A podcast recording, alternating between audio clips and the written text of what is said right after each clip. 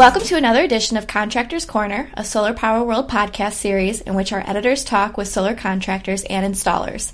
This podcast series is a companion to the Contractors Corner column in our print magazine and on our website, so make sure you look for our featured solar contractors in every issue. In this episode, we are speaking with Klaus Dohring, president of Green Sun Rising in Windsor, Ontario. So thanks, Klaus, for joining us today. Well, it's a pleasure to be here.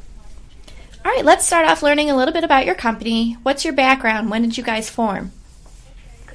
Well, uh, I myself, as my name may give it away, am actually German born and raised, and I have a master's degree in mechanical engineering from a German university. I came to Canada first uh, over 30 years ago, and I got a second uh, Canadian master's in mechanical engineering, and then I left uh, Canada again uh, for a global career in automotive. I came back to Canada 13 years ago, and I am now a Canadian citizen, so I'm Canadianized, eh? and um, I founded Green Sun Rising eight and a half years ago, January 2008. And uh, the guiding principle at that time was uh, consider, please, that at that point in time, uh, solar was not really a hot technology in North America. Uh, people were still in the paradigm of uh, crude oil is plenty and let's just burn it. So at that point in time, I recognized that uh, Europe and in particular Germany had developed some beautiful, beautiful technology around renewables and in the first year of Green Sun Rising, I traveled to Germany five times.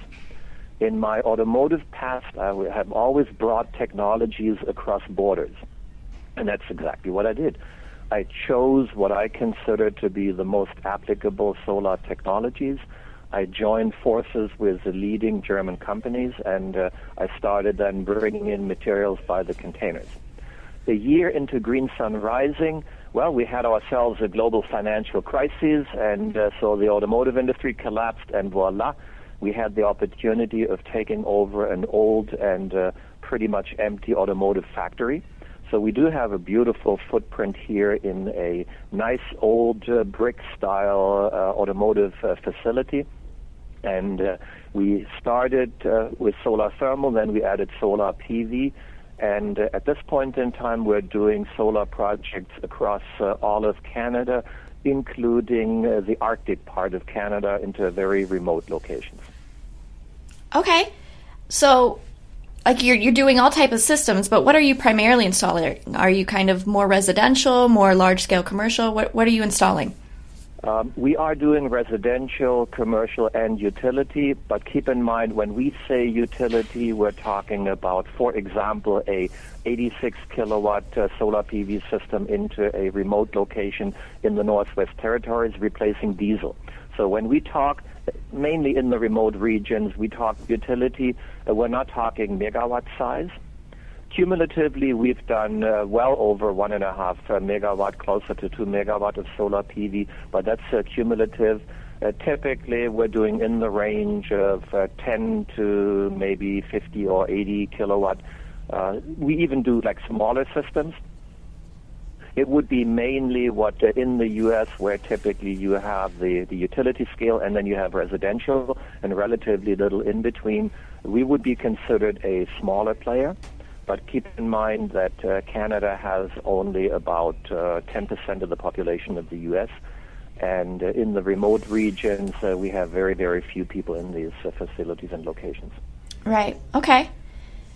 Talk a little more about those remote northern regions. What's it like installing in some of those Arctic regions? Mm-hmm. Well, Canada has approximately 300 communities that are off the national grid. We don't really have one connected national grid. For example, the Northwest Territories is not connected uh, with uh, the rest of Canada. They're standalone, and even within the Northwest Territories, only about a third of the territory has its own microgrid, and then everything else is just standalone, uh, and it is mainly diesel generation. So within these approximately 300 communities with diesel generation, uh, just imagine the cost of bringing the diesel fuel in.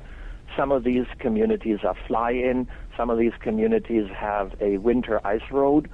Some of the communities have once a year a barge coming. uh, for example, down the Mackenzie River. So these communities are really, really expensive to supply with uh, diesel fuel and then all the maintenance and all the issues, et cetera, et cetera. So long story short, uh, the challenges in these communities are uh, very much logistics related, but they're also local conditions related. They are weather related. I'll give you an example. When we did uh, the project uh, for Colville Lake, we had to get the material readied and onto a truck and across the winter ice road. It's a community of about 160 people, and uh, they are um, north of the Arctic uh, Circle. And uh, the only road connection is once a year on the winter ice road, which is extremely rough. And that winter ice road time window is maybe six to eight weeks. And in that particular winter, because the Canadian, uh, the Canadian government, the Northwest Territory government, was running some fiber cable along the Mackenzie uh, River, the the road was even rougher. So we had to get uh, that uh, truck in and unloaded under the worst of road and winter conditions. We then flew a installation team in 1st of June. Uh, 2nd of June we had snowfall. Keep in mind this is June. Okay? and uh, the, the lake was still completely frozen over. And then uh, we installed the system. Now, now think about it. You're missing one little tool. You're missing one little part. The next electrical supply place is 1,500 kilometers away. I mean, basically, uh, we uh, well, we were fortunate because they still have regular uh, flights. Uh, and when I say flights, I mean a bush hopper. okay, this is a non-pressurized single engine and single pilot, by the way and uh, you have one compartment, and you're sitting on one 40 year old uh, aviation chair. It's sheer pure aluminum by now. and then uh, to your left is your luggage. And then you fly into the community. And uh, the, the first thing that the pilot does is he flies a loop over the village.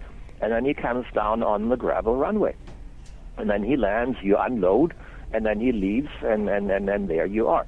I'll give you another example. We did a 10 kilo, no, excuse me, 15 kilowatt. That was a 15 kilowatt system uh, on uh, Banks Island in a community called Sachs Harbor. It happens to be the northernmost community in the Northwest Territories, and only Nunavut has communities uh, further north. Uh, Alaska has long ended, okay? This is past the mainland. This is when you leave Inuvik and you go another 300 kilometers uh, north northeast. We actually ended up chartering a plane to get in there, and we flew material and installation crew in with a chartered plane out of uh, Yellowknife.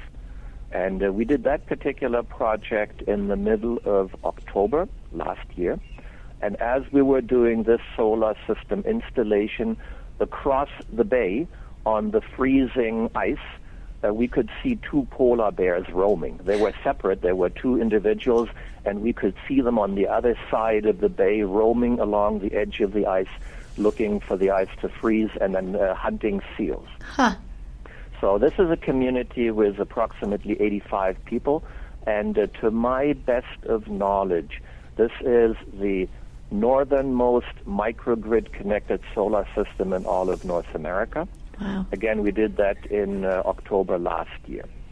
The most crazy weather related we did in February and March of this year.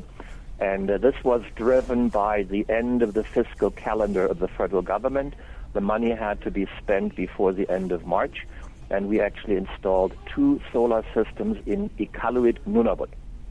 Now, February happens to be their coldest month, and uh, our installation team was out there uh, installing two solar systems under the the, the coldest of uh, conditions. And it wasn't that bad, okay? it could have been worse. It, it, surely could have been worse. But I mean, we are now talking about uh, wearing inner gloves and outer gloves mm-hmm. because for heat, you needed to have the thick outer glass gloves, but you couldn't use any screws with that, like tactile. You didn't have the tactile. So you, you couldn't just take the outer glove off and expose your skin because you would have frostbite very quickly. So uh, basically, we had to wear inner glove and outer glove. Uh, we did wear very, very warm clothing, multiple layers, but then you need to have your fall arrest on top of that. um, my biggest uh, trouble were my glasses. I wear glasses, and uh, maintaining my body temperature while working and while going up and down scaffolding and while lifting stuff and moving was the most challenging. Mm-hmm. And it wasn't that I was getting too cold. That was not the problem. We were well protected but uh, my glasses would fog up on me, and anything that you brought from the outside, you put it down, it would immediately melt and freeze. Oh my goodness! Like all the aluminum parts. I mean, you you, you have them inside uh, to prepare it. You take it outside, and you have to put it down. As long as it still has some heat, it, it melts and freezes immediately. So things freeze together. Tools freeze up. My glasses were totally frozen. I tried to then work without glasses, which is really bad, and then with glasses as soon as the wind comes up, then it gets brutal. Mm-hmm. One afternoon, we were basically completely snowed out, and they closed everything down. We had ourselves a nice little blizzard, and uh, you had visibility of less than two meters, and everything just shut down. Everybody was told to go home, stay indoors, and uh, basically wait uh, wait it out. So uh, that was weather related, uh, the most challenging uh, we had. I'm going to be in uh, Kugluktuk uh, in June. And uh, that's another project we were awarded that's not yet installed, but uh, using uh, Buffalo Airways. That material has already been flown in, and uh, we will fly in the installation team uh, second part of June. And conditions should be quite agreeable at that point in time.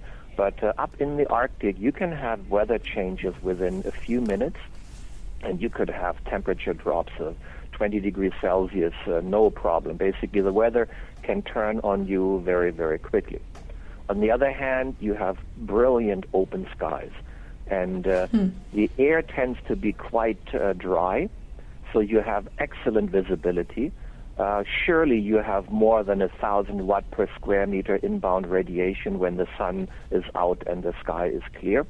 You have very, very strong sunlight. The data is clear as well. The harvest is, is magnificent. Um, we put a solar system on the main uh, power plant of Qulliq Energy, which is a utility in uh, Iqaluit, in Nunavut. And that system has already generated, under peak conditions, 40% higher than the DC rated output. Wow. And that is driven by the uh, low ambient temperature which can be easily uh, 20, uh, excuse me, 40 degrees Celsius below the standard rated at 25 C plus. They can easily have minus 15, minus 20, minus 25 C, no problem. So you can easily gain 16 to 20 percent uh, just on uh, the low ambient temperature. Second is the air is very dry.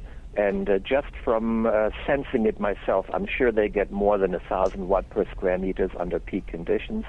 And third, they have very significant albedo effect, all of the reflections. Uh, when we talk about all the snow and ice and all the frozen surfaces, and uh, up there, there are no trees. Okay, we're talking about uh, the tallest plant being maybe uh, two millimeters. Mm. This is the barrens, so there is no trees uh, to shade, and there is all kinds of reflections. Uh, snow blindness can occur simply because of the very, very high degree of uh, reflectance. So under good solar conditions, a solar PV system in the Canadian Arctic will outperform an equivalent solar system in Los Angeles easily. Wow.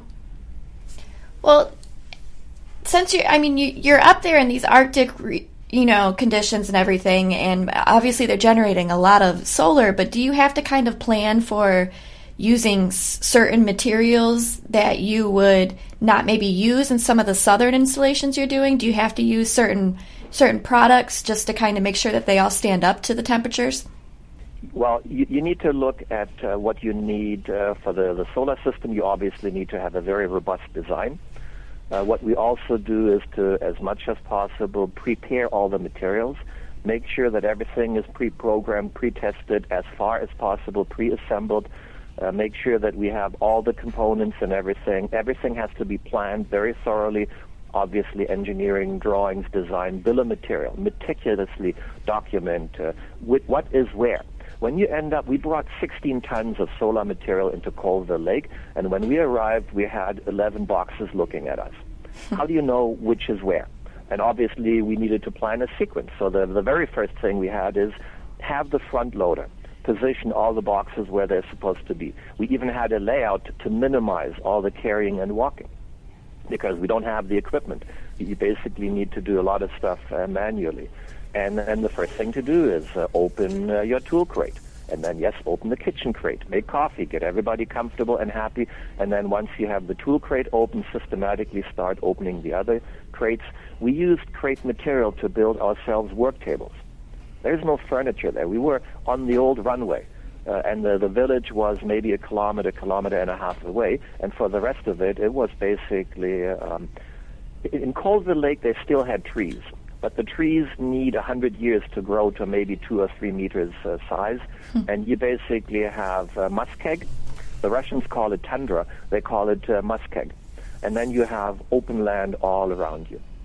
So you need to then build your own uh, working tables and arrangement and uh, systematically start uh, putting things together, do the layout, uh, measure layout, make sure, uh, and uh, ultimately um, get get into a working routine, um, and then basically day after day just knock away at it. Um, and ultimately, our goal is to help these communities to reduce diesel generation, and at least for the favorable part of the year, uh, to, to the degree possible, completely eliminate uh, diesel generation, and the technology can do that. Mm-hmm. It, it sounds like, I mean, you're very passionate about going into these communities and doing this, but they're so far away from your home base in Windsor. Um, how have you guys become just like the go-to people for doing these these really far away regions, or how are you getting these projects? Yeah. Well, we do still have local business, and I should be talking about some of our local business as well. We do service uh, projects uh, in Ontario as well. The, the way we got into these remote uh, communities is that um, a lot of people have tried, and it's not that uh, solar is totally unknown but there are a lot of dead projects. There are more dead bodies on the side of the road than there are operating systems. Yeah. Simply because the challenges are so many. And what we thrive in is excellence in design, excellence in engineering, excellence in project management, and then excellence in logistics, excellence in execution. We are perfectionists in the sense that uh, we don't mind these challenges. We actually thrive on these challenges. And people do talk. I mean, we did the, the Sachs Harbor project between award and having the system inspector inspected, commissioned, and in operation in 28 days. And wow. I am including weekends. 28 days. Wow. I mean, this was one of the projects where it had to be done before the full uh, winter. And we were only awarded this project in September, and we needed to get it done before the end of October. And we actually accomplished this between award of the project and we flew the inspector in, okay? And electrical inspection passed the system commission up and running in 28 days. And yes, we did work through the weekends. So people talk, and this is unprecedented. They have never had a project being executed like clockwork before. The 86 kilowatt uh, system in uh, Colville Lake, we did that in nine working days, on site, nine working days. Hmm. Uh, we basically came in June 1st. Uh, we had one Sunday where we took off. The t- rest of the time we did work. We uh, brought the utility guy in. The utility did their own inspection. And when we left, that system was installed, inspected, commissioned, tested, debugged, done, finished. Nine working days. Wow. So the, the utilities do pay attention and, and, and people talk and they recognize. And we have developed a track record uh, that people recognize. And so it's, it's actually, as a German engineer or the German Canadian engineer, I have to say I enjoy rising to the challenge. What do you what do you enjoy about being in the solar industry? Is it getting power to these, you know, remote communities that, you know, getting rid of the diesel? Is that something that you really enjoy? What I most enjoy about being in the solar industry is to do the right thing I do believe that uh, we need to respond to climate change and all the, the damage we already did. Renewable energy is the right thing to do. Mm-hmm. So that's where I, I get most of my uh, professional satisfaction. It's the right thing to do. Yeah. And we live it. We not only talk it, we live it. Uh, we operate two electric vehicles since well over three years. We have over 100,000 kilometers on these two electric vehicles. I ride the bicycle religiously every day, 365 days a week uh, since eight and a half years. We generate more electricity at this site here than, than we use. We have two EV charging stations out there together with uh, solar carports. We live it, and we help other people uh, to also live it. So it's the right thing to do. We love doing it, and uh, where do you see the Canadian solar industry in in the near future? How how is that market? Um, the Canadian solar industry is um, is a difficult subject in the sense that we have uh, our different provinces. Ontario, being the most populous province in Canada, did pass a Green Energy Act some six, seven years ago, which did give uh, some some well, it created room for a solar industry in Ontario. Unfortunately, this program has been terribly mismanaged by incompetent uh, bureaucrats. So, on one hand, the government showed good intention, but the execution was just uh, really mismanaged. So, it, it was start, stop, start, stop, start, stop. So there is a limited uh, solar industry in Ontario. The other provinces have yet to do something like a feed-in tariff program or even a consistent net metering uh, program. There are some pockets of, of, uh, of hope. Uh, the Northwest Territories has a net metering uh, program. Other provinces and territories are still working on it. There is no one consistent Canadian uh, policy across the country. Uh, Quebec, our second most populous province, actually has a surplus of hydropower. They invested decades ago heavily in very large uh, water power projects, and they're actually a exporter of uh, clean electricity, all based on hydropower. So, understandably, their government isn't really that interested in solar energy because uh, they do have this uh, surplus of water power. So there is no consistent approach across Canada, and um, we well we have a new government now. We have a new federal government, and they have expressed intention, but um, we need to still see how that all shakes out. Ultimately, I do believe we will get to the point where physics drives it and not uh, politics. Unfortunately, at this point in time, we still have a lot of uh, regulatory hurdles to take, and uh, a lot of utilities have yet to get their hands around it and embrace uh, distributed and renewable generation. Mm-hmm. So it's the same thing all over the world. I mean, it wasn't different in Germany when they started 15 years ago. All these battles had to be fought. And it's not different in the U.S. Uh, there are great, great differences between the different jurisdictions. I mean, between Hawaii and Alaska, you have tremendous differences and also a different point where the respective uh, solar market is. Mm-hmm. And uh, maybe that's just in the nature of the beast. But at the end of the day, uh, we have the same problem on a global basis, and that is climate change is real. We need to decarbonize what we do as soon as we can and renewable energy has to be core of that, and within that, solar energy, distributed solar energy, uh, is a very, very important part of the answer. Mm-hmm. I mean, and, and Green Sun Rising is a, you're involved with so many different aspects of solar, and you know, with the the electrical vehicle charging and things like that. What do you see for the company in the near future? Are you, you going to try to take on more challenging projects? What are you guys kind of planning? I see us continuing with uh, what we have been doing in the last eight and a half years, being a technology leader here in our local market. If I want to see the energy future, I just need to go to Germany and look around there, and I see beautiful, beautiful technology, beautiful solutions, And uh, so I can I see us continuing to do this.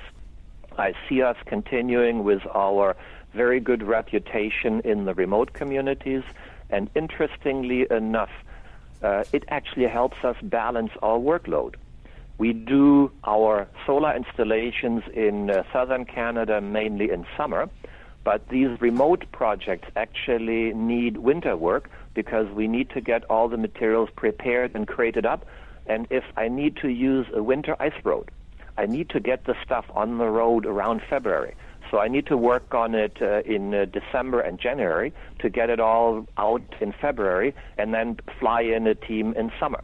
So these types of uh, a combination of the, the remote, combination of local, we got, just got an award here and we're working on what will be the most advanced solar PV system that I am aware of uh, here in Ontario. It's going to be able to do everything. It's going to be grid connect possible. It's going to be off grid seamlessly. It will have lithium ion battery storage. It will have its energy management. It will have the battery management. It will be with a level two charging station. And yes, the gentleman will have a Tesla. So it's going to be a very, very advanced uh, system, state of the art German technology. We're working with two leading German companies, SMA and BMZ, for the inverter, charge controller, and also the lithium ion battery bank including the, the management system of it. So these types of technologically advanced things I see us continuing to do, and when our local market gets to the point, then I see this all exploding in volume. I do believe that there will be a time coming w- when basically the market uh, flips, when we have grid parity, and now economics uh, drives uh, solar energy, and then uh, the, the market will just uh, grow. Hmm. Well, great. Well, thank you so much, Klaus. I mean, just listening to all these stories, it was a really fascinating and, and interesting discussion, though. So thanks for chatting with me today. Well, thanks for the positive uh, attention and hopefully coverage as well. It's all for, for the right cause.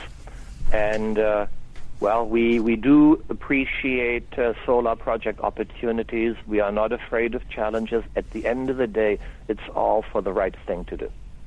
This has been another edition of Contractors Corner, a Solar Power World podcast series in which our editors talk with solar contractors and installers. I'm Kelly Pickerel, Associate Editor of Solar Power World. Thanks for listening, and please tune in next time.